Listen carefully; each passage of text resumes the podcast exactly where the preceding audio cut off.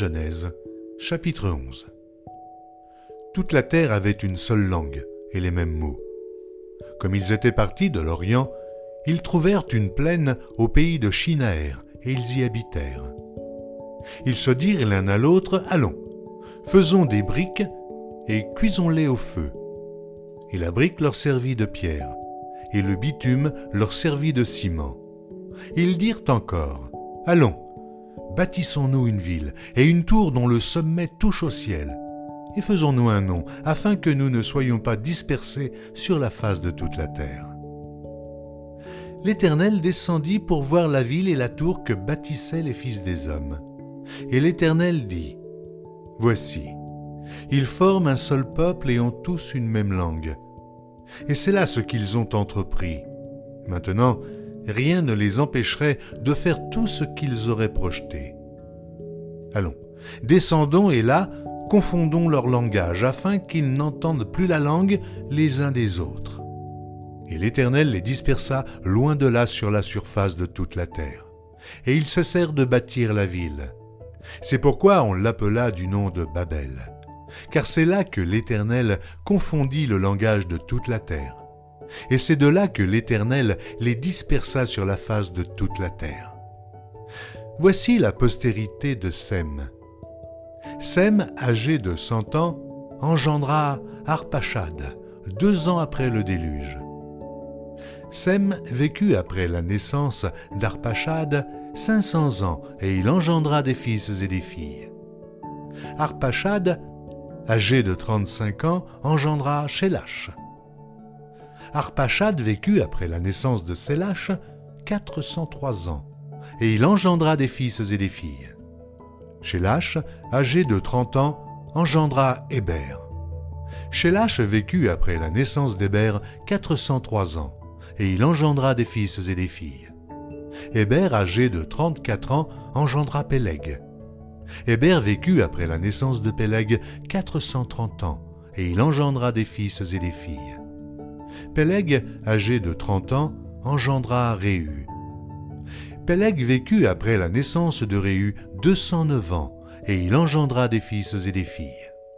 Réhu, âgé de trente-deux ans, engendra Sérug.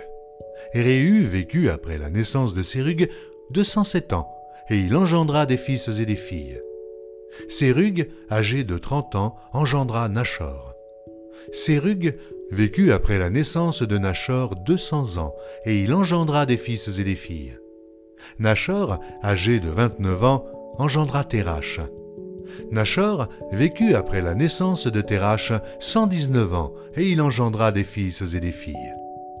Terach, âgé de soixante-dix ans, engendra Abram, Nachor et Haran. Voici la postérité de Terach. Terach engendra Abram, Nachor et Haran. Haran engendra Lot. Et Haran mourut en présence de Terach, son père, au pays de sa naissance, à Ur, en Chaldée. Abram et Nachor prirent des femmes. Le nom de la femme d'Abram était Sarai et le nom de la femme de Nachor était Milka, fille d'Aran, père de Milka et père de Jiska. Sarai était stérile, elle n'avait point d'enfant. Terach prit Abram, son fils, et Lot, fils d'Aran, fils de son fils et Sarai, sa belle-fille, femme d'Abram, son fils. Ils sortirent ensemble d'Ur en pour aller au pays de Canaan ils vinrent jusqu'à Charan, et ils y habitèrent. Les jours de Terach furent de deux cent cinq ans, et Terach mourut à Charan.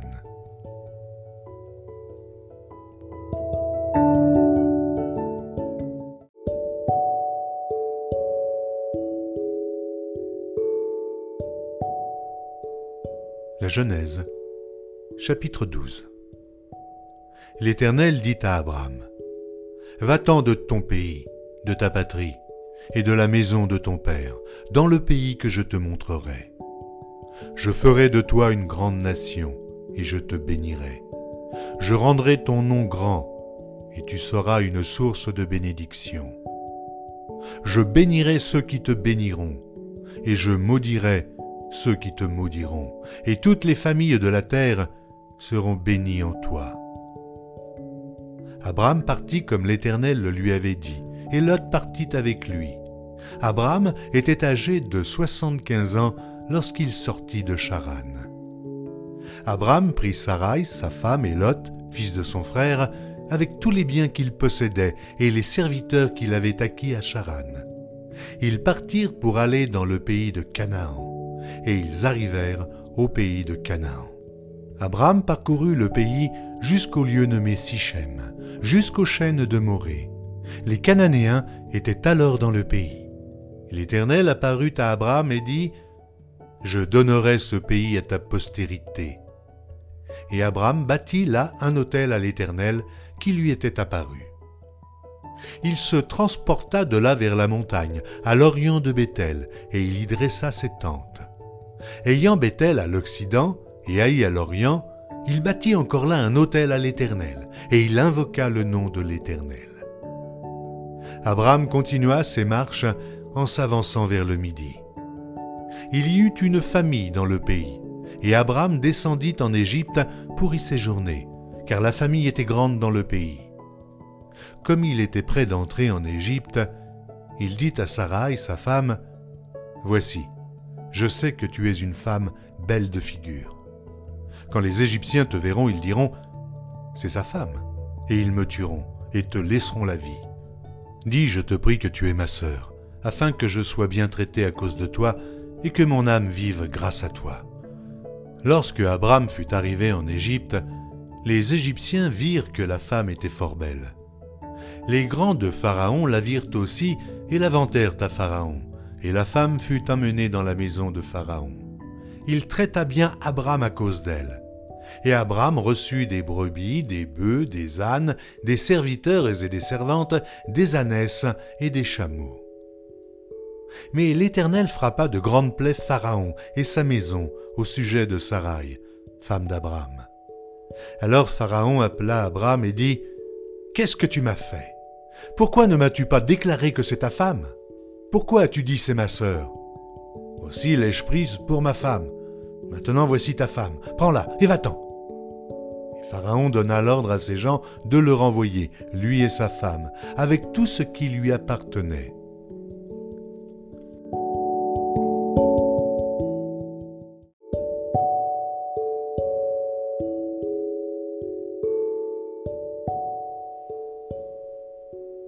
La Genèse, chapitre 13 Abraham remontait d'Égypte vers le midi, lui, sa femme et tout ce qui lui appartenait, et Lot avec lui.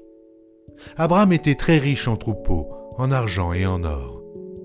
Il dirigea ses marches du midi jusqu'à Bethel, jusqu'au lieu où était sa tente au commencement, entre Bethel et Haï, au lieu où était l'autel qu'il avait fait précédemment.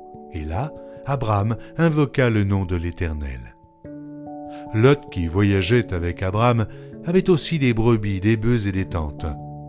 Et la contrée était insuffisante pour qu'ils demeurassent ensemble, car leurs biens étaient si considérables qu'ils ne pouvaient demeurer ensemble. Il y eut querelle entre les bergers des troupeaux d'Abraham et les bergers des troupeaux de Lot. Les Cananéens et les Phérésiens habitaient alors dans le pays. Abraham dit à Lot, qu'il n'y ait point, je te prie, de dispute entre moi et toi, ni entre mes bergers et tes bergers, car nous sommes frères. Tout le pays n'est-il pas devant toi? Sépare-toi donc de moi. Si tu vas à gauche, j'irai à droite. Si tu vas à droite, j'irai à gauche. Lot leva les yeux et vit toute la plaine du Jourdain, qui était entièrement arrosée avant que l'Éternel eût détruit Sodome et Gomorre, c'était jusqu'à Tsoar, comme un jardin de l'Éternel, comme le pays d'Égypte. Lot choisit pour lui toute la plaine du Jourdain, et il s'avança vers l'Orient. C'est ainsi qu'ils se séparèrent l'un de l'autre. Abraham habita dans le pays de Canaan, et Lot habita dans les villes de la plaine, et dressa ses tentes jusqu'à Sodome.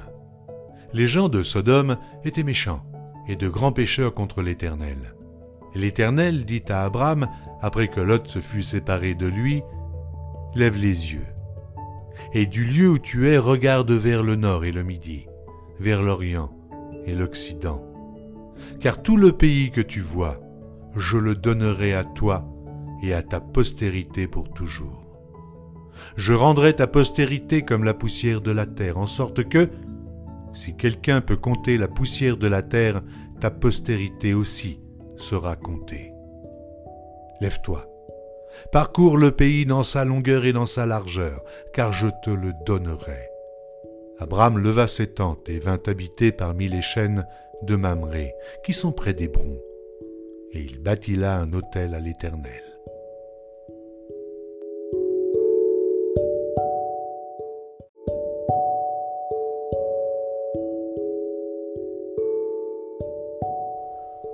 Matthieu, chapitre 5 Voyant la foule, Jésus monta sur la montagne et, après qu'il se fut assis, ses disciples s'approchèrent de lui.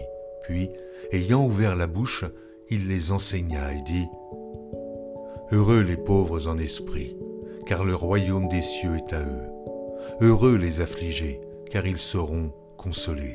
Heureux les débonnaires, car ils hériteront la terre. Heureux ceux qui ont faim, et soif de la justice, car ils seront rassasiés. Heureux les miséricordieux, car ils obtiendront miséricorde. Heureux ceux qui ont le cœur pur, car ils verront Dieu. Heureux ceux qui procurent la paix, car ils seront appelés fils de Dieu. Heureux ceux qui sont persécutés pour la justice, car le royaume des cieux est à eux. Heureux serez-vous lorsqu'on vous outragera, qu'on vous persécutera et qu'on dira faussement de vous toutes sortes de mal à cause de moi.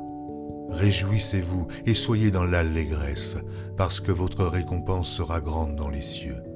Car c'est ainsi qu'on a persécuté les prophètes qui ont été avant vous. Vous êtes le sel de la terre. Mais si le sel perd sa saveur, avec quoi la lui rendra-t-on? Il ne sert plus qu'à être jeté dehors et foulé aux pieds par les hommes. Vous êtes la lumière du monde. Une ville située sur une montagne ne peut être cachée, et on n'allume pas une lampe pour la mettre sous le boisseau, mais on la met sur le chandelier, et elle éclaire tous ceux qui sont dans la maison. Que votre lumière luise ainsi devant les hommes, afin qu'ils voient vos bonnes œuvres, et qu'ils glorifient votre Père qui est dans les cieux. Ne croyez pas que je sois venu pour abolir la loi ou les prophètes. Je suis venu non pour abolir, mais pour accomplir. Car je vous le dis en vérité, tant que le ciel et la terre ne passeront point, il ne disparaîtra pas de la loi un seul iota ou un seul trait de lettre jusqu'à ce que tout soit arrivé. Celui donc qui supprimera l'un de ces plus petits commandements et qui enseignera aux hommes à faire de même sera appelé le plus petit dans le royaume des cieux. Mais celui qui les observera et qui enseignera à les observer, celui-là sera appelé grand dans le royaume des cieux. Car je vous le dis, si votre justice ne surpasse celle des scribes et des pharisiens, vous n'entrerez point dans le royaume des cieux. Vous avez entendu qu'il a été dit aux anciens, Tu ne tueras point. Celui qui tuera mérite d'être puni par les juges. Mais moi, je vous dis que quiconque se met en colère contre son frère mérite d'être puni par les juges que celui qui dira à son frère Raka mérite d'être puni par le Sanhédrin, et que celui qui lui dira insensé mérite d'être puni par le feu de la Guéhenne. Si donc tu présentes ton offrande à l'autel, et que là, tu te souviennes que ton frère a quelque chose contre toi, laisse là ton offrande devant l'autel, et va d'abord te réconcilier avec ton frère, puis viens présenter ton offrande. Accorde-toi promptement avec ton adversaire pendant que tu es en chemin avec lui, de peur qu'il ne te livre au juge, que le juge ne te livre à l'officier de justice, et que tu ne sois mis en prison. Je te le dis en vérité, tu ne sortiras pas de là que tu n'aies payé le dernier cadran. Vous avez appris qu'il a été dit, tu ne commettras point d'adultère, mais moi, je vous dis que quiconque regarde une femme pour la convoiter a déjà commis un adultère avec elle dans son cœur. Si ton œil droit est pour toi une occasion de chute, arrache-le et jette-le loin de toi. Car il est avantageux pour toi qu'un seul de tes membres périsse, et que ton corps entier ne soit pas jeté dans la guéhenne. Et si ta main droite est pour toi une occasion de chute, coupe-la et jette-la loin de toi, car il est avantageux pour toi qu'un seul de tes membres périsse, et que ton corps entier n'aille pas dans la guéhenne. Il a été dit que celui qui répudie sa femme lui donne une lettre de divorce. Mais moi je vous dis que celui qui répudie sa femme, sauf pour cause d'infidélité, l'expose à devenir adultère, et que celui qui épouse une femme répudiée commet un adultère. Vous avez encore appris qu'il a été dit aux anciens, tu ne te parjureras point, mais tu t'acquitteras envers le Seigneur de ce que tu as déclaré par serment. Mais moi, je vous dis de ne jurer aucunement, ni par le ciel, parce que c'est le trône de Dieu, ni par la terre, parce que c'est son marchepied, ni par Jérusalem, parce que c'est la ville du grand roi. Ne jure pas non plus par ta tête, car tu ne peux rendre blanc ou noir un seul cheveu. Que votre parole soit oui, oui, non, non. Ce qu'on y ajoute vient du malin. Vous avez appris qu'il a été dit œil pour œil et dent pour dent. Mais moi je vous dis de ne pas résister aux méchants. Si quelqu'un te frappe sur la joue droite, présente-lui aussi l'autre. Si quelqu'un veut plaider contre toi et prendre ta tunique, laisse-lui encore ton manteau. Si quelqu'un te force à faire un mille, fais-en deux avec lui. Donne à celui qui te demande, et ne te détourne pas de celui qui veut emprunter de toi. Vous avez appris qu'il a été dit, tu aimeras ton prochain, et tu haïras ton ennemi. Mais moi, je vous dis, aimez vos ennemis, bénissez ceux qui vous maudissent, faites du bien à ceux qui vous haïssent, et priez pour ceux qui vous maltraitent et qui vous persécutent afin que vous soyez fils de votre Père qui est dans les cieux, car il fait lever son soleil sur les méchants et sur les bons, et il fait pleuvoir sur les justes et sur les injustes. Si vous aimez ceux qui vous aiment, quelle récompense méritez-vous? Les publicains aussi, n'agissent-ils pas de même Et si vous saluez seulement vos frères, que faites-vous d'extraordinaire? Les païens aussi, n'agissent-ils pas de même Soyez donc parfaits, comme votre Père céleste est parfait. Psaume 5 Au chef des chantres, avec les flûtes. Psaume de David. Prête l'oreille à mes paroles, ô Éternel, écoute mes gémissements. Sois attentif à mes cris, mon roi et mon Dieu, c'est à toi que j'adresse ma prière. Éternel, le matin tu entends ma voix, le matin je me tourne vers toi et je regarde, car tu n'es point un Dieu qui prenne plaisir au mal. Le méchant n'a pas sa demeure auprès de toi. Les insensés ne subsistent pas devant tes yeux. Tu es tous ceux qui commettent l'iniquité. Tu fais périr les menteurs. L'Éternel abhorre les hommes de sang et de fraude. Mais moi, par ta grande miséricorde, je vais à ta maison, je me prosterne dans ton saint temple avec crainte. Éternel, conduis-moi dans ta justice à cause de mes ennemis. Aplanis ta voix sous mes pas, car il n'y a point de sincérité dans leur bouche, leur cœur est rempli de malice. Leur gosier est un sépulcre ouvert, et ils ont sur la langue des paroles flatteuses. Frappe-les comme des coupables, ô Dieu, que leur dessein amène leur chute. Précipite-les au milieu de leurs péchés sans nombre, car ils se révoltent contre toi. Alors, tous ceux qui se confient en toi se réjouiront. Ils auront de l'allégresse à toujours, et tu les protégeras. Tu seras un sujet de joie pour ceux qui aiment ton nom, car tu bénis le juste, ô Éternel. Tu l'entoures de ta grâce comme d'un bouclier.